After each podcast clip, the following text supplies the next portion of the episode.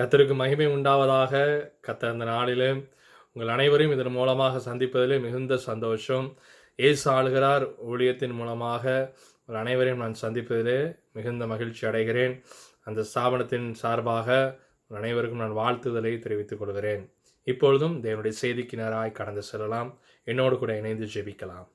எங்களை நேசிக்கிற அன்பின் பரலோக பிதாவே இப்பொழுதும் பரிசுத்த ஆவியாகிய தேவன் எங்களோடு கூட இடைப்படும். இந்த முழு காரியத்திலும் தேவனுடைய நன்மை எங்களோடு கூட உண்டாகும்படியாக ஜெபிக்கிறேன். இயேசுவின் நாமத்தில் ஜெபிக்கிறோம். நல்ல பிதாவே ஆமென். வாசிக்கலாம் கலாத்திற்கு எழுதின நிருபம் ஐந்தாவது அதிகாரம் பதிமூன்றாவது வசனம். கலாத்தியர் ஐந்தாவது அதிகாரம் பதிமூன்றாவது வசனம். சகோதரரே நீங்கள் சுயாதிரத்திற்கு அழைக்கப்பட்டீர்கள் என்று வேதம் சொல்கிறது சுவாதினம் சுதந்திரம் விடுதலை என்பதற்காக நம்மளை என்ன செஞ்சிருக்கிறாராம்?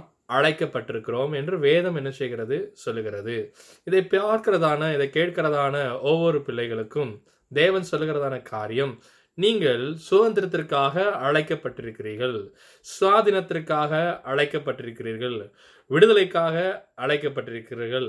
ஆம் இதை கேட்கும் பொழுது மிகுந்த மகிழ்ச்சியாக இருக்கிறது.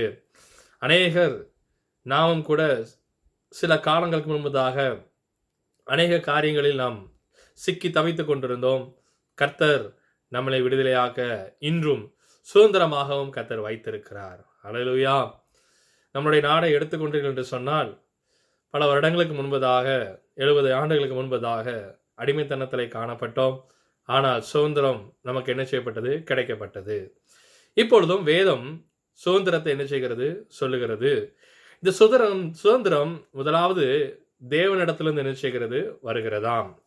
வாசிக்கலாம். ரோமனுக்கு எழுதின நிருபம் ஆறாவது அதிகாரம் பதினேழு பதினெட்டு வசனங்களை வாசிக்கும் பொழுது முன்னே நீங்கள் பாவத்திற்கு அடிமைகளாக இருந்தோம் இப்பொழுது உங்களுக்கு ஒப்புவிக்கப்பட்ட உபதேச சட்டத்திற்கு நீங்கள் மனப்பூர்வமாக கீழ்ப்படிந்ததினாலே தேவனுக்கு ஸ்தோத்திரம். அலையலூயா. தேவனுக்கு தான் நமக்கு என்ன செய்கிறார்? தேவன் மூலமாக இந்த காரியம் சுதந்திரம் நமக்கு என்ன செய்யப்பட்டது? கிடைக்கப்பட்டது. இதே தேவன் மூலமாகத்தான் பழைய ஏற்பாட்டிலே பார்க்கிறோம் இஸ்ரேபேல் ஜனங்களுக்கு ஒரு சுதந்திரம் என்ன செஞ்சது? கிடைத்தது. பிதாவாகிய தேவன் மோசையின் மூலமாக அந்த சுதந்திரத்தை என்ன செஞ்சார்? அவர்களுக்கு கொடுத்தார். அனலுயா அவர்கள் அடிமையாக இருந்தார்கள் ஏத்திலே. மோசையின் மூலமாக அவர்களுக்கு பெரிய சுதந்திரத்தை வாங்கி கொடுத்தார். அமேன் மோசே ஒரு பெரிய சுதந்திரவாளி. அவர் அநேகருக்கு சுதந்திரத்தை கற்றுக் கொடுத்தான். அநேகர் சுதந்திரம் என்னவென்று தெரியாமல் இருந்தார்கள். அவர்களுக்கெல்லாம் வாங்கி கொடுத்தான். அவர்கள் தலைமுறை தலைமுறைக்கும் அந்த சுதந்திரம் அவளுக்கு என்ன செஞ்சது? கிடைத்தது என்று வேதத்தில் நினைச்சுகிறோம் பார்க்கிறோம். அடுத்தபடியாக இயேசு கிறிஸ்துவும் அந்த சுதந்திரத்தை நமக்கு என்ன செய்கிறார்? கொடுக்கிறார். வாசிக்கலாம்.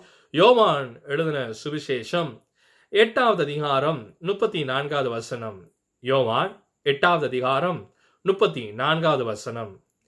இயேசு அவர்களுக்கு பிரதியுத்தரமாக பாவம் செய்கிறவன் எவனும் பாவத்துக்கு அடிமையாய் இருக்கிறான் என்றும் மெய்யாகவே மெய்யாகவே உங்களுக்கு சொல்லுகிறேன். அடுத்த வசனம் அடிமையானவன் என்றென்றைக்கும் வீட்டிலே நிலைத்திர நிலைத்திறான் குமாரன் என்னென்றைக்கும் நிலைத்திருக்கிறார்.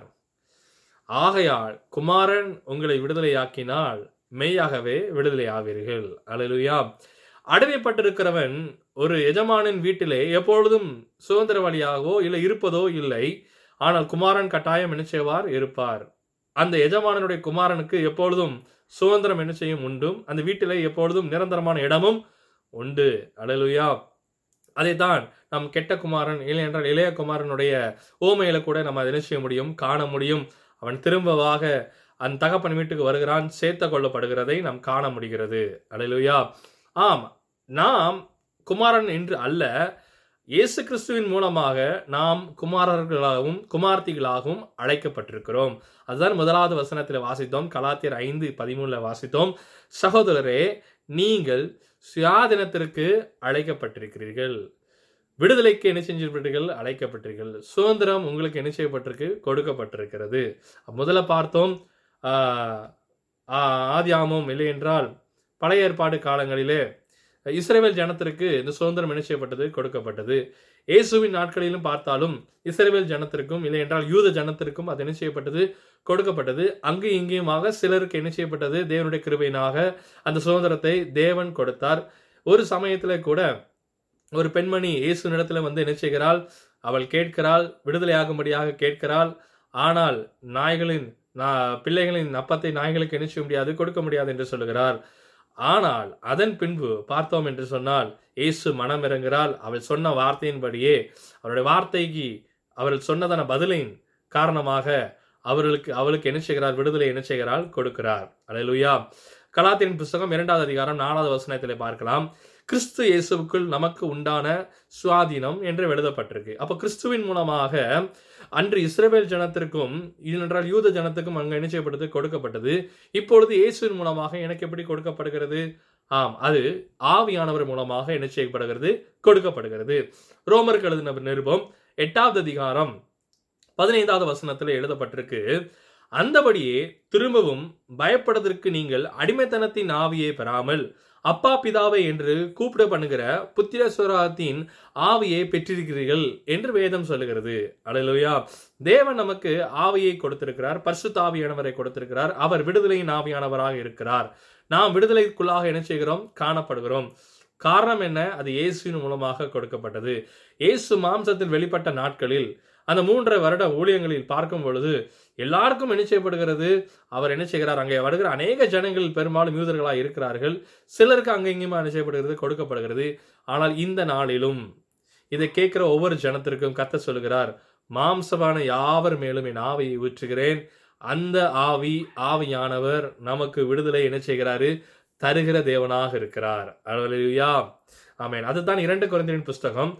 மூன்றாவது அதிகாரத்தில் பார்த்தோம் என்று சொன்னால் பதினேழாவது வசனத்தை வாசிப்போம் என்று சொன்னால் கர்த்தரே ஆவியானவர் கர்த்தருடைய ஆவி எங்கேயோ அங்கே விடுதலை உண்டு என்று வேதம் சொல்லுகிறது. எங்கே ஆவியானவர் இருக்கிறாரோ உங்களிடத்தில் ஆவியானவர் உண்டு என்று சொன்னால் அவர் உங்களுக்கு விடுதலையும் சுதந்திரத்தையும் தந்திருக்கிறார். அமேன் அழலுயா ஒருவேளை உங்களுக்குள்ளாக சில வேளையில எனக்கு சுதந்திரம் இருக்கிறதா இல்லையா என்று ஒரு கேள்வி நீங்கள் வரக்கூடும். இப்பொழுது நம்ம தொடர்ந்து நீங்கள் கே- இதை கவனிங்கள் கேளுங்கள். அது உங்களுக்கு பிரயோஜனமாக இருக்கும். ஆமென். சரி. இப்பொழுது பார்த்தோம். பிதாவாகிய தேவன் குமாரனாகிய கிறிஸ்து பரிசு தாவியாகிய தேவன் என்ன செய்கிறார்? நமக்கு என்ன செய்கிறார்? விடுதலையை என்ன செய்கிறார்? கொடுக்கிறார். சுதந்திரத்தை கொடுக்கிறார். மூன்று காரியங்களை சொன்னீர்களே அப்போ மூன்று விதமான சுதந்திரம் இருக்கிறதோ? இல்லை. இவர்கள் மூவரும் ஒன்றாக இருக்கிறார்கள். ஒரே சுதந்திரம் தான் ஒரே பிதாவான தேவன் தான் ஒரே கிறிஸ்து தான் ஒரே ஆவியானவர் தான் ஒரே ஞானஸ்தானம் தான். அலையிலுயா சரி. இப்பொழுது இந்த ஒரே சுதந்திரத்திலிருந்து எனக்கு கர்த்தர் என்ன செய்கிறார்? சில காரியங்களை வைத்திருக்கிறார். அமேன் எதுல இருந்து சுதந்திரம்? எதிலிருந்து எனக்கு சுதந்திரம்? கட்டாயம் தேவை என்று தேவன் விரும்புகிறார். வேதம் என்னத்தை சொல்லுகிறது என்பதை நம்ம பார்க்கலாம். முதல் காரியம் எனக்கு எதிலிருந்து விடுதலை வேண்டும் என்று சொன்னால் பாவத்திலிருந்து சுதந்திரம் தேவை. பாவத்திலிருந்து விடுதலை தேவை. அழலுயா ஏனென்றால் பாவையோ பாவத்தோடு தேவன் நினைச்சிக்க செய்ய முடியாது தரிசிக்க முடியாது. தேவன் பரிசுத்தராக இருக்கிறார். பரிசுத்தம் இல்லாமல் அவர் என்ன செய்ய முடியாது தரிசிக்க கூடாத காரியமா இருக்கிறது.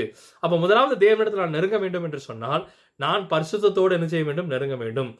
ஆம் இந்த பரிசுத்தம் தேவனுடைய ரத்தத்தினால் நினைச்சு செய்யப்படுகிறது எனக்கு கிடைக்கிறது. ரோமரின் புஸ்தகம் ஆறாவது அதிகாரம் ஆறாவது வசனத்திலே வாசிக்கலாம். நம்மளுடைய பழைய மனுஷன் அவரோடு கூட சிலுவையிலே அறையப்பட்டது என்று அறிந்திருக்கிறோம். ஏழாவது வசனம் மரித்தவன் பாவத்துக்கு நீங்கி விடுதலையாக்கப்பட்டிருக்கிறான். அல்லேலூயா.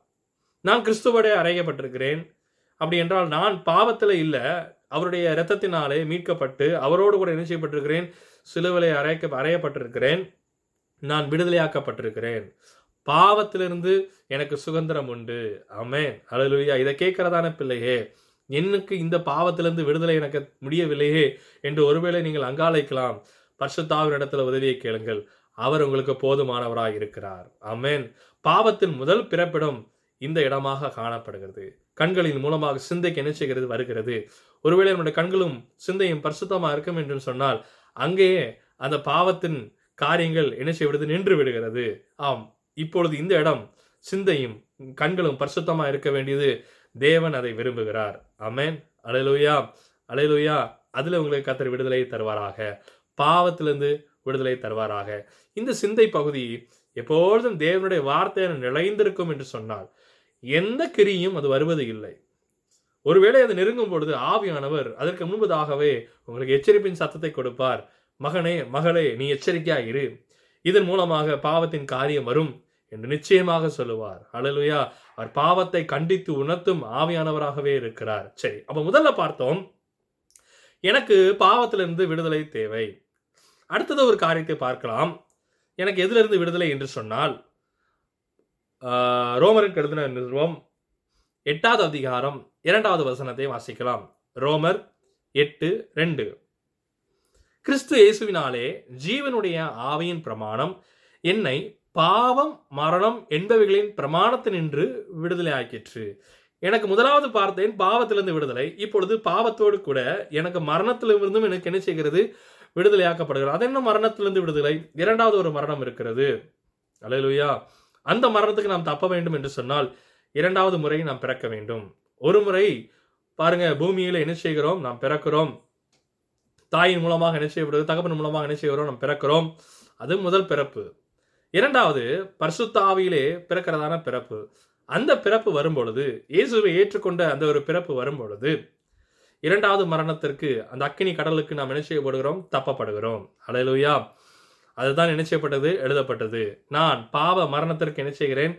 பாவம் மரணம் என்பவைகளின் பிரமாணத்துக்கு நான் விடுதலையாக்கப்படுகிறேன். கத்தர் அதை விரும்புகிறார். உங்களை பாவத்திலிருந்தும் இரண்டாவது மரணத்திலிருந்தும் உங்களை விடுதலையாக்க கத்தர் விரும்புகிறார். அதிலிருந்து ஒரு சுதந்திரத்தை கத்தர் விரும்புகிறார். அது ஆவியானவர் உங்களுக்கு கற்றுத் தருகிறார் இருந்து எப்படி வரலாம் என்று தேவன் உங்களுக்கு ஆ- உங்களுக்கு எல்லா காரியங்களும் சொல்லிக் கொடுப்பார். அலலுயா சரி மூன்றாவது ஒரு காரியத்தை பார்க்கலாம்.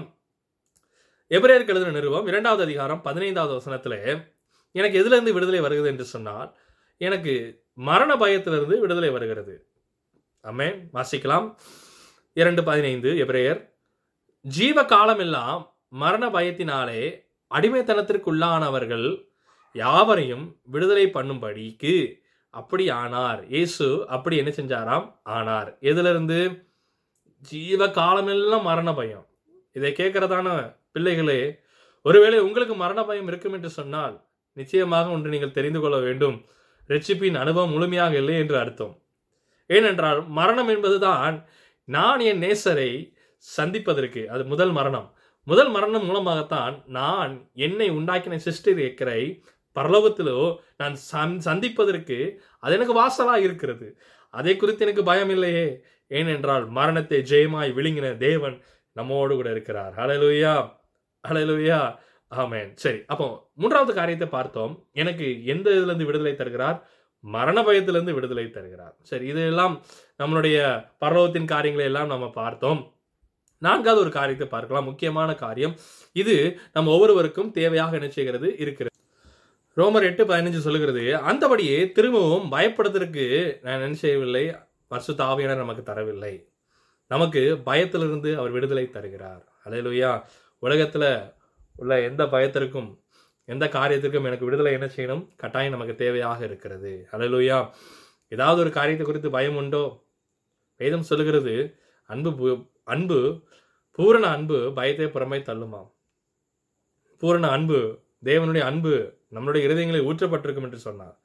இந்த ஆவியானவர் உங்களோடு துணை நிற்பார் என்று சொன்னார். அவருடைய பேரே துணையாளர். அலையலுயா அவர் துணையாய் நமக்கு நிற்கும் பொழுது எதற்கு பயம்? ஆமே அலையலுயா ஒருவேளை நீங்கள் ஒரு ஐஜி ஆஃபீஸ்க்கு நீங்கள் போக வேண்டும் இருக்கும் என்று சொன்னார் அந்த ஐஜி உங்களுக்கு நல்லாக தெரியும் என்று சொன்னால் நீங்கள் அதற்கு கீழாக இருக்கிற எந்த அதிகாரியும் குறித்து உங்களுக்கு பயம் இருக்காது. காரணம் என்ன? அவர் உங்களுக்கு அறிமுகம் உள்ளவராக இருக்கிறார். அவர் உங்களுக்கு என்ன செய்ய தெரிந்தவராக இருக்கிறார். அலையிலுயா. அதே போலத்தான் இயேசு உங்களுக்கு போதுமானவராக இருக்கிறார். அவர் பயத்தின் ஆவியை தரவில்லை. பலமும் அன்பும் தெளிந்த புத்தியுமான ஆவியை நமக்கு என்ன செஞ்சிருக்கிறாரு? கொடுத்திருக்கிறார். ஐந்தாவதாக இன்னொரு முக்கியமான ஒரு காரியத்தை பார்க்கலாம். எதிலிருந்து எனக்கு சுதந்திரத்தை கத்தர் தந்திருக்கிறார்? இன்றைய அநேக திருச்சபைகளில் இந்த காரியத்தை நமக்கு விளங்கிக் கொள்ள வேண்டும். வாசிக்கலாம். நியாய பிரமாணத்திலிருந்து எனக்கு விடுதலை தந்திருக்கிறார். ரோமரின் புஸ்தகம் ஏழாவது அதிகாரம் ஆறாவது வசனம் இவ்வாறு எழுதப்பட்டிருக்கு. ரோமர் ஏழு ஆறு. இப்பொழுதோ நாம் பழமையான எழுதப்பட்ட அல்ல புதுமையான ஆவியின்படி ஊழியம் செய்யத்தக்கதாய் நமக்கு கட்டியிருந்த நியாய பிரமாணத்துக்கு நாம் மறித்தவர்களாகி அது நின்று விடுதலையாக்கப்பட்டிருக்கிறோம் என்று வேதம் சொல்லுகிறது. அதாவது நியாயப்பிரமாணத்தை நாம் கட்டுண்டவராய் காணப்பட்டோம். இப்பொழுதோ விடுதலையாக்கப்பட்டிருக்கிறோம். இந்த நிருபம் ரோமர்களுக்கு எழுதி செய்யப்பட்டது அங்கே இருக்கிறதான காரியங்களுக்காக யூதர்களுக்காக என்ன செய்யப்பட்டது எழுதப்பட்டது. இல்லை என்றால் அங்கே சிலர் யூதராக இருந்தாலும் இயேசுவை ஏற்றுக்கொண்டிருந்தார்கள். ஆனால் சிலர் இந்த நியாயப்பிரமாணத்தை குறித்து கொஞ்சம் என்ன செஞ்சார்கள்? பயத்தோடும் இதை நம்ம செய்ய வேண்டுமோ என்ற கேள்வியோடு இருந்தார்கள். அங்கே ரோமருக்கு என்ன செய்கிறார்? பவுல் தெளிவாக எழுதுகிறார். இந்த காரியம் என்ன? நாம் நியாயப்பிரமாணத்துக்கு விடுதலையாக்கப்பட்டிருக்கிறோம். சில பாரம்பரிய சபைகளில் நாம் பார்த்தோம் என்று சொன்னால் அந்த ஆலயத்திற்கு போவதற்கு முன்பதாக நுழைவாயிலே தீர்த்தம் என்று ஒன்று காரியம் என்ன செஞ்சிருப்பார்கள் வைத்திருப்பார்கள். ஒரு தண்ணீர் தொட்டி என்ன செய்யும் இருக்கும்? அதை தண்ணீர் எடுத்து என்ன செய்வார்கள்? தலையிலே வைத்துக் கொள்வார்கள். இது சாலமோனின் நாட்களில் காணப்பட்டதான அந்த வெளி பிரகாரத்தில் இருக்கிறதான தண்ணீரை என்ன செய்கிறது? காட்டுகிறது. அதுவும் மாத்திரமல்ல பரிசுத்தலம் மகா பரிசுத்தலம் பிரகாரம் இப்படி தான் ஆலயங்களும் என்ன செய்யப்பட்டிருக்கும்? நீங்கள் பார்த்திருக்கலாம். அலையிலுயா அது இருக்கலாம். ஆனால் அந்த நியாய பிரமாணத்தின் காரியம் எனக்குள்ளாக என்ன செய்யக்கூடாது? இருக்கக்கூடாது. சிலர் சொல்லுவதையும் சிலர் செய்வதையும் நான் பார்த்திருக்கிறேன். ஞாயிற்றுக்கிழமை ஆனால் அது என்ன என்று சொன்னால் அது தேவன் நமக்கு கொடுத்ததான பரிசுத்தமான நாள். உண்மைதான். எல்லா நாளும் பரிசுத்தமாய் காணப்படுகிறது. அதோடு கூட அவர் இன்னொரு ஒரு காரியத்தை என்ன செய்வார்கள்? சொல்லுவார்கள். ஓய்வு நாள் என்று என்ன செய்வார்கள் சொல்லுவார்கள். இது பரிசுத்தமான ஓய்வு நாள் ஞாயிற்றுக்கிழமை பெந்தகோஸ்தே சபையாக இருப்பீர்கள் என்று சொன்னால் இல்லை என்றால் சபையை நீங்கள் எடுத்துக்கொண்டு என்று சொன்னால் புறஜாதியாரே நமக்கு அது நியாயப்பிரமாணத்தின்படி தான் என்ன செய்யப்பட்டது? ஒழுங்கு செய்யப்பட்ட காரியமாய் காணப்படுகிறது. நமக்கு அது ஆலயம் கூடி வருகிறதான நாட்கள். சபை கூடி வர நாட்களாக என்ன செய்யப்படுகிறது? காணப்படுகிறது. இது இது ஓய்வு நாள் இதில் ஓய்ந்திருக்க வேண்டும். ஒருவேளை நம்ம ஓய்வு நாளை கடைபிடிக்க வேண்டும் என்று சொன்னால் எந்த வேலையுமே செய்யக்கூடியது கூடாது. ஒரு நாளைக்கு முன்பதாகவே சகல காரியம் செய்திருக்க வேண்டும். ஓய்வு நாள் என்ன செய்யப்படுகிறது? சில தேசங்களில் ஓய்வு நாளில் நம்ம ஆராதிக்க முடியாது. ஸோ அப்படி இருக்க இது ஓய்வு நாள் ஒன்று காரியம் அல்ல. அன்றைய தினம் சபை கூடி வருகிறது. பரிசுத்தவான்கள் சபை எல்லாரும் இருக்கிற விசுவாசிகள் எல்லாரும் என்ன செய்கிறார்கள்? கூடி வந்து தேவனை மகிமைப்படுத்தி தேவனுடைய வார்த்தையை கேட்கிறார்கள். இப்பொழுது சில தடங்கள் நிமித்தமாக இதன் மூலமாக உங்களை என்ன செய்கிறேன்? சந்திக்கிறேன். கத்தர் அதை ஆசீர்வதிப்பாராக. அப்போ நான் நியாய பிரமாணத்திலிருந்து என்ன செய்யப்பட்டிருக்கிறேன்? விடுதலையாக்கப்பட்டிருக்கிறேன். நான் கிருபையின் சத்தியம் எனக்கு என்ன செய்யப்பட்டிருக்கு? கொடுக்கப்பட்டிருக்கு. கிருபையின் சத்தியம் என்று சொன்னாலே இன்னொரு பயமும் எனக்கு வருகிறது. அது எனக்கு எல்லா காரியத்தையும் செய்வதற்கு நான் தேவனை விட்டு இல்லை என்றால் பாவம் செய்வதற்கு அது ஒரு ஒரு கேட்வே மூட என்ன செய்கிறது? சில வேளையில் அது போய்விடுகிறது. அப்படி அல்ல. தேவன் ஒரு காலமும் அனுமதி அனுமதித்ததில்லை. தேவன் பாவத்துக்கு எதிர்த்து நிற்கிறார். அல்லேலூயா. பாவத்திற்கு விலகி ஓடு என்று வேதம் சொல்லுகிறது. தேவன் பரிசுத்தராய் இருக்கிறார். நீங்களும் நானும் பரிசுத்தமா இருக்கும்படியாகவே கத்தர் விரும்புகிறார். அல்லேலூயா. சரி அப்போ நியாய பிரமாணத்திலிருந்து எனக்கு என்ன செய்கிறது? விடுதலை கிடைக்கிறது. கலாத்திரின் புஸ்தகம் மூன்றாவது அதிகாரம் இருபத்தி நாலாவது வசனத்தை வாசிக்கலாம். இவ்விதமாக நான் விசுவாசத்தினாலே நீதிமான்களாக்கப்படுவதற்கு நியாயப்பிரமாணம் நம்மை கிறிஸ்துவினிடத்தில் வழிநடத்துகிற உபதியாய் இருந்தது. அதாவது உபதியா என்று சொ- உபதி என்று சொன்னால் ஒரு டீச்சரை போல என்ன செய்யப்பட்டது? காணப்பட்டது. நியாயப்பிரமாணம் நமக்கு ஒரு டீச்சராக ஒரு அறிமுகத்தம் இயேசுவை அறிமுகப்படுத்துகிறதான ஒருவராக என்ன செய்யப்பட்டது? காணப்பட்டது. அவர் இயேசு அல்ல. நியாயப்பிரமாணம் இயேசு அல்ல. அது இயேசு வருகிறதை இயேசுவின் காரியங்களையும் சகலவற்றையும் என்ன செய்யப்பட்டது? சொல்லப்பட்டது. அதோடு அந்த காரியம் என்ன செய்யப்பட்டது? முடிந்து விட்டது அதன் பின்பு கிறிஸ்து என்ன செய்கிறார்? வருகிறார். அதன் பின்பு பரிசுத்தாவினர் ஊற்றப்பட்டிருக்கிறார். அந்த ஆவியானவர் உங்களையும் என்ன என்ன செய்கிறாரு?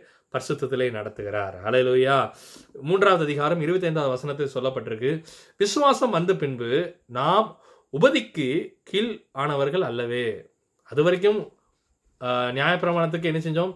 கீழானவர்களாக இருந்தோம். இப்பொழுது என்ன செய்யவில்லை? அதற்கு கீழானவர்கள் இல்லை. இப்பொழுது உபதிக்கு என்ன செய்யவில்லை? கீழானவர்கள் அல்ல. நாம் தேவனுக்கு என்ன செய்கிறோம்? கீழ்ப்படிந்திருக்கிறோம். அவரோடு ஒரு ஐக்கியமாக என்ன செய்கிறோம்? இருக்கிறோம். சரி. அடுத்த ஒரு காரியத்தை பார்க்கலாம். எதிலிருந்து தேவன் என்னை விடுதலையாக்க விரும்புகிறார்? சுதந்திரத்தை தருகிறார். வாசிக்கலாம். கலாத்திரின் புஸ்தகம் மூன்றாவது அதிகாரம் பதிமூன்றாம் வசனம் சொல்லுகிறது மரத்திலே தூக்கப்பட்ட எவனும் சபிக்கப்பட்டவன் என்று எழுதியிருக்கிறபடி கிறிஸ்து நமக்காய் சாபமாக்கி நியாய பிரமாணத்தின் சாபத்திற்கு நம்மை நீங்களாகி மீட்டு கொண்டார் அலையிலுயா. நியாய பிரமாணத்தை ஒருவனும் நடக்க முடியாது. அது ஒரு சாபம் என்பதே என்ன செய்கிறது? வேதம் என்ன செய்கிறது? சொல்லுகிறது. அந்த சாபத்திற்கு என்ன என்ன செய்கிறார்? நீங்களாக்கி விடுகிறார். அலையலுயா. முழு நியாயப்பிரமாணத்தை ஒரு நாள் என்ன செய்ய முடியாது நிறைவேற்ற முடியாது. கிறிஸ்து நிறைவேற்றினார். எவன் கிறிஸ்துவை விசுவாசிக்கிறானோ அவன் என்ன செய்கிறான்? இதை நிறைவேற்றுகிறவனா என்ன செய்யப்படுகிறான்? காணப்படுகிறான். இப்பொழுது இந்த தேவனாய கர்த்தர் என்னை இந்த நியாயப்பிரமாணத்திலிருந்தும் நியாயப்பிரமாணத்தின் மூலமாக வருகிற சாபத்திலிருந்தும் என்னை என்ன செய்கிறாரு? விடுதலையாக்கி தந்திருக்கிறார். அலையலுயா. இந்த காரியத்திலிருந்து நாம் விடுதலை பெற்றிருக்க வேண்டும். அது அவசியமாய் இருக்கிறது. கலாத்தின் புஸ்தகம் மூன்றாவது அதிகாரம் பதினான்காவது வசனத்திலே ஆபரகாமுக்கு உண்டான ஆசீர்வாதம் கிறிஸ்து இயேசுவினால் புறஜாதிகளுக்கு வரும்படியாக பெரும்படுவாகவும் என்ன செய்யப்படுது? இப்படி ஆயிற்று என்று வேதம் என்ன செய்கிறது? சொல்லுகிறது. அப்ப கிறிஸ்துவை எவன் விசுவாசிக்கிறானோ அவனுக்கு ஆபரகாமன் ஆசீர்வாதம் உண்டு. மோசையின் பிரமாணத்தை கடைபிடிக்கிறவனுக்கு ஆசீர்வாதம் அல்ல. அவனுக்கு மட்டும்தான் ஆசீர்வாதம் அல்ல. கிறிஸ்துவை எவன் விசுவாசிக்கிறானோ அவனுக்கு இந்த நியாய பிரமாணத்தின் மூலமாக கிடைக்கப்பட்டதான ஆசீர்வாதம் நமக்கு என்ன செய்கிறது? கிடைக்கிறது. அல்லையா அதாவது ஆபரகமுக்கு கத்த சொன்னதான ஆசீர்வாதம் கிறிஸ்துவின் மூலமாக எனக்கு என்ன செய்கிறது? கிடைக்கப்படுகிறது. அலையிலுயா அமேன் நான் அநேகர் சொல்லுவதை நான் கேட்டிருக்கிறேன். சிலர் விஷயமாக கத்தர் என்னை ஆபரகாமை போல ஆசீர்வதிக்கிறேன் என்று சொன்னார் ஆம் உண்மைதான். உங்களை மாத்திரமல்ல.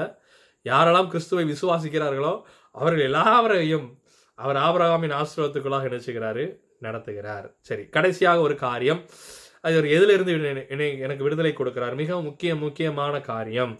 கலாத்திரின் புஸ்தகம் நாலாவது அதிகாரம் மூன்று நான்கு வசனத்திலே பார்த்தோம் என்று சொன்னால் அப்படியே நாமும் சிறு பிள்ளைகளாய் இருந்த காலத்தில் இவ்வுலகத்தின் வழிபாடுகளுக்கு அதாவது பிரின்சிபல் இந்த உலகத்துல நடக்கிற சில விஷயங்களுக்கு அடிமைப்பட்டுகள் இருந்தோம். நாலாவது வசனத்துல இயேசுவானவர் என்ன என்ன செஞ்சாரு? மீட்டு கொள்ளத்தக்கதா என்று என்ன செய்யப்படுகிறது? வேதம் சொல்லுகிறது. வே உலகத்தின் சில கட்டுப்பாட்டுக்குள்ளாக சில காரியங்களுக்குள்ளாக நான் என்ன செஞ்சேன்? சிக்கி கொண்டிருந்தேன். உதாரணத்துக்கு நான் பார்த்திருக்கிறேன். வெள்ளிக்கிழமை ஆனால் சிலர் என்ன செய்வார்கள்? அது சூடகமோ இந்த மாதிரி காரியங்கள் என்ன செய்வார்கள்? செய்து அதை என்ன செய்வார்கள்? கழித்து போடுவார்கள். புதன்கிழமை ரொம்ப நல்ல ஒரு நாள் என்று சொல்வார்கள். சனிக்கிழமை நல்ல நாள் நல்ல நாளாக இருக்காது என்று என்ன செய்வார்கள்? சொல்ல நான் கேள்விப்பட்டிருக்கிறேன். அதெல்லாம் அல்ல இது உலகத்தின் வழிபாடா என்ன செய்கிறது? இருக்கிறது. உலகத்தின் போக்கா என்ன செய்கிறது? இருக்கிறது. இதிலிருந்து எனக்கு கத்தர் விடுதலை கொடுத்திருக்கிறார். விடுதலை கொடுத்திருக்கிறாரா? நீங்கள் விடுதலை பெற்றிருக்கிறீர்களா? நல்ல நேரம் பார்க்கிறது உண்டோ? தேவன் அதை அறிவிருக்கிறார் அலையிலுயா தேவன் படைத்த முன்னூற்றி அறுபத்தைந்து நாட்களும் நல்ல நாட்கள் தான். தேவன் உங்களோடு கூட இருப்பார் என்று சொன்னால் எல்லா நேரமும் நல்ல நேரமே. அழலுயா தேவன் உங்களோடு கூட இருக்க வேண்டும். அவர் பரிசுத்தராக இருக்கிறார். பரிசுத்திலிருந்து விடுதலை தரும்படியாக இந்த நாளில் வாஞ்சியோடு இருக்கிறார். இதை கேட்டுக்கொண்டிருக்கிற தேவ பிள்ளையே இவ்வளவு காரியங்கள் இருந்தும் ஏழு காரியங்கள் இருந்தும் கர்த்தர் நமக்கு விடுதலை என்ன செய்கிறாரு? தருகிறார். சரி இப்போ நான் விடுதலை அடைந்து விட்டேன். சுதந்திரத்தை நான் பெற்றுக்கொண்டேன். நான் இப்போ என்ன செய்ய வேண்டும்? இல்லை என்றால் அந்த சுதந்திரத்தை நான் பெற்றுக்கொள்வதற்கு மன்னிக்கவும் சுதந்திரத்தை நான் பெற்றுக்கொள்வதற்கு நான் என்ன செய்ய வேண்டும்? வாசிக்கலாம். யோவான் எழுதின சுவிசேஷம் எட்டாவது அதிகாரம் முப்பத்தி ரெண்டாவது வசனத்துல சத்தியத்தை அறிவீர்கள் சத்தியம் உங்களை என்ன செய்யும்? விடுதலையாக்கும். அல்லேலூயா எப்படி நீங்கள் விடுதலை அடைய வேண்டும்? பாவத்திலேருந்து என்னை விடுதலையாக்க விரும்புகிறாரு? பயத்திலிருந்து இருந்து மரண பயத்திலிருந்து. இருந்து மற்றும் நியாயப்பிரமாணம் நியாயப்பிரமாணத்தின் சாபம் உலகத்தின் போக்கு இவையிலிருந்தெல்லாம் என்னை கத்தர் நினைச்சுகிறார் விடுதலை கொடுக்கிறார். நான் விடுதலை பெற்றுக்கொள்ள வேண்டும் என்று சொன்னால் சத்தியத்திற்கு நான் செவி கொடுக்க வேண்டும். சத்தியத்தை நீங்கள் அறிய வேண்டும். சத்தியத்தை வாசிப்பது அல்ல அதிலே தியானிக்க வேண்டும். தியானித்ததோடு நின்று விடாதபடி அதிலே நடக்க வேண்டும். இந்த பகுதியை கேட்டுக்கொண்டிருக்கிற தேவனுடைய பிள்ளையே இந்த ஆராதனை நான் கேட்டு விட்டேன் பங்கு பெற்று விட்டேன் இந்த செய்தி நான் கேட்டு விட்டேன் என்னுடைய காரியம் நிறைவேற்றி விட்டது சபை கூடுதல் முடிந்து விட்டது இனிமேல் அடுத்த வாரம் பார்த்துக்கொள்வோம் அந்த காரியம் அல்ல. அனுதினமும் தேவனோட உறவு. ஒவ்வொரு மணி நேரமும் ஒவ்வொரு நிமிடமும் அவரோடு நடக்கிறதான உறவு தான் கத்தர் விரும்புகிறார். ஹalleluya. கிறிஸ்துவின் ஆவியை பிராதவன் கிறிஸ்தவன் அல்ல. கிறிஸ்துவின் ஆவி உங்களோடு கூட இருந்தால்தான் நீங்கள் கிறிஸ்தவர் என்று என்ன செய்ய முடியும்? சொல்லக்கூடும். சரி அப்போ நான் சத்தியத்தை கேட்கும் பொழுது சத்தியத்தை நான் தியானிக்கும் பொழுது சத்தியத்தின் வழியில நான் நடக்கும் பொழுது நான் விடுதலையை பெறுகிறேன். அலையா இரண்டாவது நான் எப்படி பெறுகிறேன்? வாசிக்கலாம். ரோமரன் எழுதின நிருபம் ஆறாவது அதிகாரம் எட்டாவது வசனம். ஆகையால் கிறிஸ்துவுடனே கூட நாம் மறித்தோமானால் அவரோடு கூட பிழைத்திருப்போம் என்று நம்புகிறோம். அலையிலுயா அவரோடு கிறிஸ்துவின் இறப்பில் எனக்கு பங்கு இருக்கும் என்று சொன்னால் எனக்கு என்ன செய்கிறது? சுதந்திரம் இருக்கிறது. அவரோடு சிலுவையில் என்ன செய்யப்பட வேண்டும்? அறையப்பட வேண்டும். பழைய சுபாவத்தை நான் என்னுடைய சிலுவையில் அவருடைய சில அவர் என்னுடைய சிலுவையில் தேவன் எப்படி அவரை அறைந்தாரோ அதே போல என்னுடைய காரியத்தை நான் அதை என்ன செய்ய வேண்டும்? அறைய வேண்டும். இனி நான் அல்ல கிறிஸ்துவை என்ன செய்ய வேண்டும்? வாழ வேண்டும். அடுத்தபடியாக பார்க்கோம் என்று சொன்னால் எதன் மூலமாக வாசிக்கலாம்? ரோமருக்கு எழுதின நிருபம் ஏழாவது அதிகாரம் ஆறாவது வசனம். இப்பொழுதோ நாம் பழமையான எழுத்தின்படி அல்ல புதுமையான ஆவியின்படி அது நின்று விடுதலையாக்கப்பட்டிருக்கிறோமே. எப்படி விடுதலையாக்கப்பட வேண்டும்? ஆமே முதல்ல பார்த்தோம் சத்தியத்தை அறிய வேண்டும். அடுத்தது கிறிஸ்துவின் கிறிஸ்துவோடு நாம் சிலுவையில் அறையும் பொழுது அந்த விடுதலை எனக்கு என்ன செய்கிறது? சுதந்திரம் எனக்கு கிடைக்கிறது. மூன்றாவது எனக்கு எப்படி சுதந்திரம் கிடைக்கிறது? பரிசுத்த ஆவியின் மூலமாக என்ன செய்கிறது? எனக்கு கிடைக்கிறது. ஆகையால் பரிசுத்த ஆவியானரை நீங்கள் வாஞ்சித்து பெற்றுக்கொள்ளுங்கள். ஆகையால் தான் அப்போஸ்லர்கள் எல்லாரும் பெந்தகோஸ்து நாளன்று இந்த பரிசுத்தாவியானவருக்காக காத்திருந்தார்கள். இந்த பரிசுத்தாவியானவர் யூதர்களுக்கும் இஸ்ரேல் ஜனங்களுக்குமே என்ன செஞ்சார்? இருந்து கொண்டிருந்தார். ஆனால் முதல் முதலாக கொரோனாவில் வீட்டில்தான் மாம்சமான யாவர் மேலும் ஊற்றப்பட்டது? ஆனால் என்ன செய்தார்கள்? வாஞ்சியோடு இருந்தார்கள். அங்கே சொல்லப்படுகிறது நீர் நீங்கள் வரவே நீங்கள் வரப்போகிறீர்கள் என்பதை மிகுந்த வாஞ்சியோடு இருந்தார்களாம். பேதரு பேச ஆரம்பித்த மாத்திரத்திலே பரிசுத்தாவியனர் ஊற்றப்பட்டார். இதை கேட்கிற தேவ பிள்ளைக நீங்கள் வாஞ்சியோடு வாஞ்சியோடு இருப்பீர்கள் என்று சொன்னார். உங்கள் இருதயத்தில் இப்பொழுது ஆவியானவர் அவர் எரிந்து கொண்டு இருக்கிறார் அலையிலோயா அவர் ஊற்றப்பட போகிறார். பெறவில்லை என்று சொன்னால் அவர் உங்களை ஊற்ற விரும்புகிறார். உங்களை நிரப்ப விரும்புகிறார். அலையிலோயா ரோமரின் புஸ்தகம் எட்டாவது அதிகாரம் பதினைந்தாவது வசனம். அந்தபடியே திரும்பவும் பயப்படுவதற்கு நீங்கள் அடிமைத்தனத்தின் என்ன செய்யவில்லை? ஆவியை பெறவில்லை. அப்பா பிதாவை என கூப்பிடுகிறதான புத்திரசவாத்தின் ஆவியை என்ன செஞ்சீர்கள் பெற்றீர்கள். அப்போ பரிசுத்தாவினை பெற்றோம் என்று சொன்னால் இனி நான் ஒருபோதும் அடிமையானவன் அல்ல. நான் சுதந்திரவாளியாக இருக்கிறேன். ஆமென். எல்லா எல்லாவற்றிலிருந்தும் எனக்கு என்ன செய்கிறது? சுதந்திரம் கிடைக்கிறது. சரி இப்பொழுது நான் சுதந்திரத்தை நான் பெற்றுக்கொண்டேன். முதல்ல பார்த்தேன் தேவன் எனக்கு சுதந்திரத்தை என்ன செய்கிறார்? தேவநாய கர்த்தர் இயேசு கிறிஸ்து ஆவியானர் மூலமாக என்ன செய்யப்பட்டது? சுதந்திரம் கிடைத்ததை நான் பார்த்தேன். அடுத்தது என்னென்ன காரியத்திலிருந்து? பாவத்திலிருந்து பயத்திலிருந்து மரண பயத்திலிருந்து மரணத்திலிருந்து நியாயப்பிரமாணம் நியாயப்பிரமாணம் சாபம் மற்றும் உலகத்தின் போக்கு இவையெல்லாம் எனக்கு என்ன செஞ்சார்? விடுதலை கொடுத்தாரே. நான் எப்படி விடுதலை பெற்றுக்கொண்டேன்? இந்த சுவிசேஷத்தை நான் அறியும் பொழுது பைபிளை நான் அறியும் பொழுது சத்தியத்தை நான் அறியும் பொழுது பர்சுத்தாவினை நான் பெற்றுக்கொள்ளும் பொழுது கிறிஸ்துவோடு நான் சிலுவிலை அறையப்படும் பொழுது நான் நினைச்சுகிறேன் விடுதலை பெற்றேன். இப்பொழுதோ இந்த விடுதலையை வைத்து நான் என்ன செய்ய போகிறேன்? நான் முழுமையான ரட்சிப்பை பெற்றிருக்கிறேன் என்று சொல்வீர்கள் என்று சொன்னால் நான் இதை வைத்து என்ன செய்ய வேண்டும்? நான் ஜாக்கிரதையாக இருக்க வேண்டும். சரி ஓவனாய் பார்க்கலாம். வாசிக்கலாம் முதல் காரியம். சங்கீதத்தின் புஸ்தகம் நூற்றி பதினாறாவது அதிகாரம் பதினாறாவது வசனத்தையும் பதினேழாவது வசனத்தையும் வாசிக்கிறேன். என் கட்டளைகளை என் மன்னிக்கவும் நான் எ- என் கட்டுகளை அவிழ்த்து விட்டீர். நான் உமக்கு சோதர பலி என செய்வேன்? செலுத்தி கத்தருடைய நாமத்தை தொழுது கொள்வேன் முதலாவது தேவன் உங்களுக்கு இந்த கட்டுகளிலிருந்து விடுதலை கொடுத்தாரே. நீங்கள் சுதந்திரத்தை பெற்றுக்கொண்டீர்களே. முதலாவது தேவனுக்கு நன்றி சொல்ல வேண்டும். அலையலுயா. எப்பொழுதெல்லாம் நன்றி சொல்ல வேண்டும்? எப்பொழுதெல்லாம் உங்களுக்கு உங்களால் முடிகிறதோ அப்பொழுதெல்லாம் நன்றி சொல்லுங்கள். ஆமே எப்பொழுதெல்லாம் ஜெபிக்க வேண்டும்? எப்பொழுதெல்லாம் முடியுமோ அப்பொழுதெல்லாம் ஜெபியுங்கள். ஐயா நான் ஒரு மணி நேரம் அறையை பூட்டி விட்டு ஜெபிக்கிறேன் நல்லது. ஐயா நான் ஆயிரம் சோத்திர பலியை செலுத்துகிறேன். ஒரு ஆரம்ப விசுவாசியா இருப்பேன் என்றால் நல்லது. அலையலுயா. அதோடு நின்றுவிடக்கூடாது. தேவனோடு உங்கள் இருதயம் ஐக்கப்பட்டிருக்க வேண்டும். நன்றி உள்ள இருதயமாய் காணப்பட வேண்டும். சரி இரண்டாவது ஒரு காரியம் அவரை என்ன செய்ய வேண்டுமாம்? மகிமைப்படுத்த வேண்டும். முதலாவது நன்றி சொல்ல வேண்டும். அடுத்தது மகிமைப்படுத்த வேண்டும். ஒன்று குறைந்தின் புஸ்தகம் பத்தாவது அதிகாரம் முப்பத்தோராவது வசனம். எதை செய்தாலும் எல்லாவற்றையும் தேவனுடைய மகிமைக்கென்று என்ன செய்யுங்கள்? செய்யுங்கள். எதை செஞ்சாலும். ஒரு ஆளுக்கு நன்மை செய்கிறீங்களா கத்தருடைய நாமம் மயம்படட்டும் வேற எது காரியம் என்ன செய்யக்கூடாது மயப்படக்கூடாது. எந்த காரியமாக இருந்தாலும் சரி. இந்த செய்தியை போல இருக்கலாம். ஒரு பாடலாக இருக்கலாம். ஏதோ ஒரு காரியமாக இருக்கலாம். அது தேவனை மகிமைப்படுத்ததா இருக்க வேண்டுமே தவிர வேற எந்த காரியத்தையும் என்ன செய்யக்கூடாது? மகிமைப்படுத்தக்கூடாது. ஹalleluya கத்தர் அதை விரும்புகிறார். அவருக்கு அவருக்கே மகிமை செலுத்தும்படியாக நினைச்சுகிறார் விரும்புகிறார். மூன்றாவது ஒரு காரியம். அந்த சுதந்திரத்திலே நான் தொடர்ந்து நடக்க வேண்டும். We must walk in freedom சங்கீதத்தின் புஸ்தகம் நூத்தி பத்தொன்பதாவது அதிகாரம் நாற்பத்தஞ்சாவது வசனம் சொல்கிறது நான் உம்முடைய கட்டளையை ஆராய்கிறபடியால் விசாலத்தில் நடப்பேன். என்று வேதம் என்ன செய்கிறது? சொல்லுகிறது. விசாலம் என்று சொன்னால் சுதந்திரமா என்ன செய்வேன்? நடப்பேன். அலையிலுயா கத்தர் அதை சொல்லுகிறார் விரும்புகிறார். நீங்கள் பெற்றுக்கொண்டீர்கள். இந்த சுதந்திரத்தை பெற்றிருக்கிறதான நீங்கள் தைரியமாய் சுதந்திரமாய் நீங்கள் நடக்க வேண்டும். அலையிலுயா எதற்கு பயப்பட வேண்டும்? தேவனுக்கு மாத்திரமே பயப்பட வேண்டும். எந்த மனுஷனுக்கும் பயப்பட வேண்டிய தேவையில்லை. அலையிலுயா தேவனுக்கு மாத்திரமே பயம் இருக்கட்டும். ஆமென் கத்திரவங்களை ஆசீர்வதிப்பாராக. கடைசி கடைசியாக ஒரு காரியத்தை நம்ம பார்க்கலாம். ஒன்று குறைந்தரின் புஸ்தகம் ஒன்பதாவது அதிகாரம் பத்தொம்போது முதல் இருபத்தி மூணு வசனங்களை நீங்கள் வீட்டிலே வாசிக்கல. அது உங்களுக்கு பிரயோஜனமாக இருக்கும். நான் அதில் ஒன்பதாவது வசனத்தை வாசிக்கிறேன். நான் ஒருவருக்கும் அடிமைப்படாதவனாய் இருந்தும் நான் அதிக ஜனங்களை ஆதாயப்படுத்தி கொள்ளும்படிக்கு என்னைத்தானே எல்லாருக்கும் அடிமையாக்கினேன் என்று வேதம் என்ன செய்கிறது? சொல்லுகிறது. நான் சுதந்திரத்தை அடைந்து கொண்டேன். ஆனால் மற்றவர்கள் நிமித்தமாக நான் என்ன செஞ்சிருக்கிறேன்? இப்பொழுதோ இப்பொழுதோ நீங்கள் இல்லை என்றால் பவுல் சொல்வதைப் போல ஒருவரை ஒருவர் என்ன செய்ய வேண்டுமாம்? தாங்கிக் கொள்ள வேண்டும்.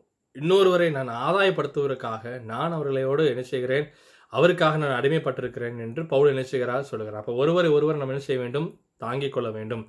அடுத்தது இந்த சுதந்திரத்தின் மூலமாக நான் இன்னொரு கிறிஸ்தவர்களை என்ன செய்யக்கூடாது? நான் அவர்களை என்ன செய்யக்கூடாது? குற்றப்படுத்தக்கூடாது. ரோமரின் புஸ்தகம் பதினாலாவது அதிகாரம் பதிமூணுலேருந்து இருபத்தி ஒரு வசனங்களை நீங்கள் வாசியுங்கள். அதில் பதிமூணாம் வசனத்தை மாத்திரம் நான் வாசிக்கிறேன். இப்படி இருக்க நாம் இனிமேல் ஒருவரை ஒருவர் குற்றவாளிகள் என்று தீர்க்காதிருப்போமாக ஒருவனும் தன் சகோதரனுக்கு முன்பாக தடை தடைகளையும் இடரலையும் போட போட வேண்டாம் என்று நினைச்சுகிறான் தீர்மானித்துக் கொள்கிறேன் என்று வேதம் நினைச்சுகிறது சொல்கிறது அதாவது நாம் எந்த காரணத்தை கொண்டும் நம்மளுடைய சகோதரர்களுக்கு என்ன செய்யக்கூடாது? இடரலா இடரலா என்ன செய்யக்கூடாது? இருக்கக்கூடாது என்று வேதம் என்ன செய்கிறது? சொல்லுகிறது. அடுத்த ஒரு காரியத்தை பார்க்கலாம். கடைசியாக மிகவும் மிக மிக முக்கியமான காரியம். நான் நியாயப்பிரமாணத்தை கொஞ்சம் கடுமையாக பேசினேன். ஞாயிற்றுக்கிழமை ஞாயிற்றுக்கிழமை ஆராதனை என்று சொல்வதற்கு பதிலாக பரிசுத்த ஓய்வு நாள் ஓய்வு நாள் ஓய்வு நாள் நியாயப்பிரமாணத்தின் அநேக காரியங்களை நிதி திணித்து கொண்டிருப்பார் என்று சொன்னேன். அப்படிங்கிறனால நான் நியாயப்பிரமாணுக்கு விரோதவன் அல்ல. ஆனால் அதே சமயத்தில் கிருபையின் சுவிசேஷம் மங்கிவிடக்கூடாது இல்லை என்றால் கிருபையின் சுவிசேஷத்தின் மகத்துவத்தை என்ன செய்ய வேண்டும்? நாம் கட்டாயம் தெரிந்து கொள்ள வேண்டும். அதோடு நான் நின்று கொள்ளவில்லை. இந்த கிருபையின் நிமித்தம் நான் பாவத்திற்கு விலகி இருக்குமே தவிர பாவத்தோடு நான் ஒற்றிவிட என்ன செய்யக்கூடாது? கூடாது. எந்த சூழ்நிலையும் நான் வேறு இந்த உலகம் வேறு. அடையலுயா அதைத்தான் நாம் பார்க்க போகிறோம். இந்த சுதந்திரத்தை என்ன செய்யக்கூடாது?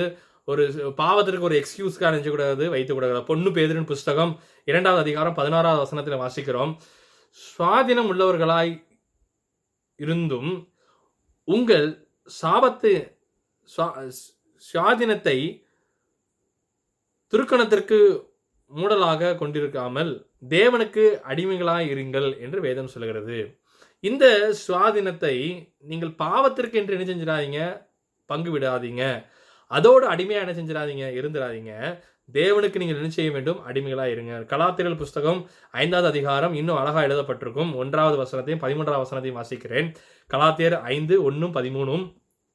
ஆனபடியினாலே நீங்கள் மறுபடியும் அடிமைத்தனத்தின் நுகத்துக்குட்படாமல் கிறிஸ்து நமக்கு உண்டாக்கின சுவாபத்தின் சுவாதின நிலைமையிலே நிலைத்து கொண்டிருங்கள்.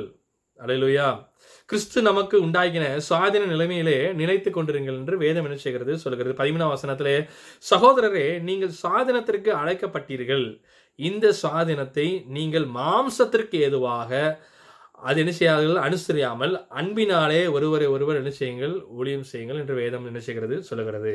அப்போ இந்த சுவாதீனத்தை இந்த சுதந்திரத்தை இந்த கிருபையை வைத்துக்கொண்டு நான் பாவத்திற்கு உட்படாதபடி பாவத்திலிருந்து எனக்கு விடுதலையும் பயத்திலிருந்தும் மரணத்திலிருந்தும் மரண பயத்திலிருந்தும் உலகத்தின் காரியத்திலிருந்தும் நியாயப்பிரமாணத்திலிருந்தும் நியாயப்பிரமாணத்தின் சாபத்திலிருந்தும் எனக்கு விடுதலை உண்டு. அலையிலுயா இவை எல்லாற்றிலிருந்து எனக்கு விடுதலை தருகிறார்.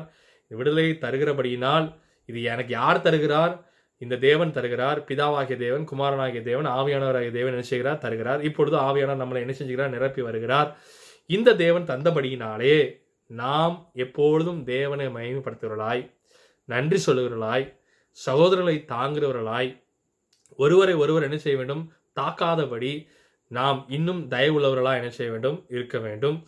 அதோடு கூட மாத்திரமல்ல எந்த சூழ்நிலையிலும் இந்த கிருபை பாவத்துக்கு என்ன செய்யணும்? உடன்போகாதபடி பாவத்திலிருந்து விலகத்தக்கதாய் இதை என்ன செய்ய வேண்டும்? நடந்து கொள்ள வேண்டும் என்று வேதம் சொல்லுகிறது. சரி என்னோடு கூட இணைந்து ஜெபிக்கலாம். எங்களை நேசிக்கிற அன்பின் பரலோக பிதாவே நீர் எங்களை சுதந்திரவாளியாக வைத்திருக்கிறீர் என்பதை நாங்கள் பார்த்தோம். இதை கேட்குற ஒவ்வொருவருக்கும் ஒருவேளை ஏதாவது காரியத்தில் அவர்கள் மாட்டிக்கொண்டிருப்பார் என்று சொன்னான் ஒரு விடுதலை எதிர்பார்த்திருப்பார் என்று சொன்னான் இயேசுவின் நாமத்தில் இப்பொழுது அப்பா அந்த பரத்திலிருந்து சுதந்திரம் உண்டாகட்டும். ஆவியானவர் அவளுக்கு முழு சுதந்திரத்தையும் கொடுப்பாராக. ஆவியானவர் எங்கே உண்டு? அங்கே விடுதலை என்று வாசிக்கிறோமே. இந்த ஆவியானவர் அவருடைய முற்றிலும் நிரப்புவாராக. நிரப்பி சகல சுதந்திரத்துக்குள்ளாக நடத்திக் கொள்ளும்படியாக நான் ஜெபிக்கிறேன். நீர் ஆசீர்வதியும் பலப்படுத்தும். இயேசுவின் நாமத்தில் ஜெபிக்கிறோம். நல்ல பிதாவே. ஆமேன். God bless you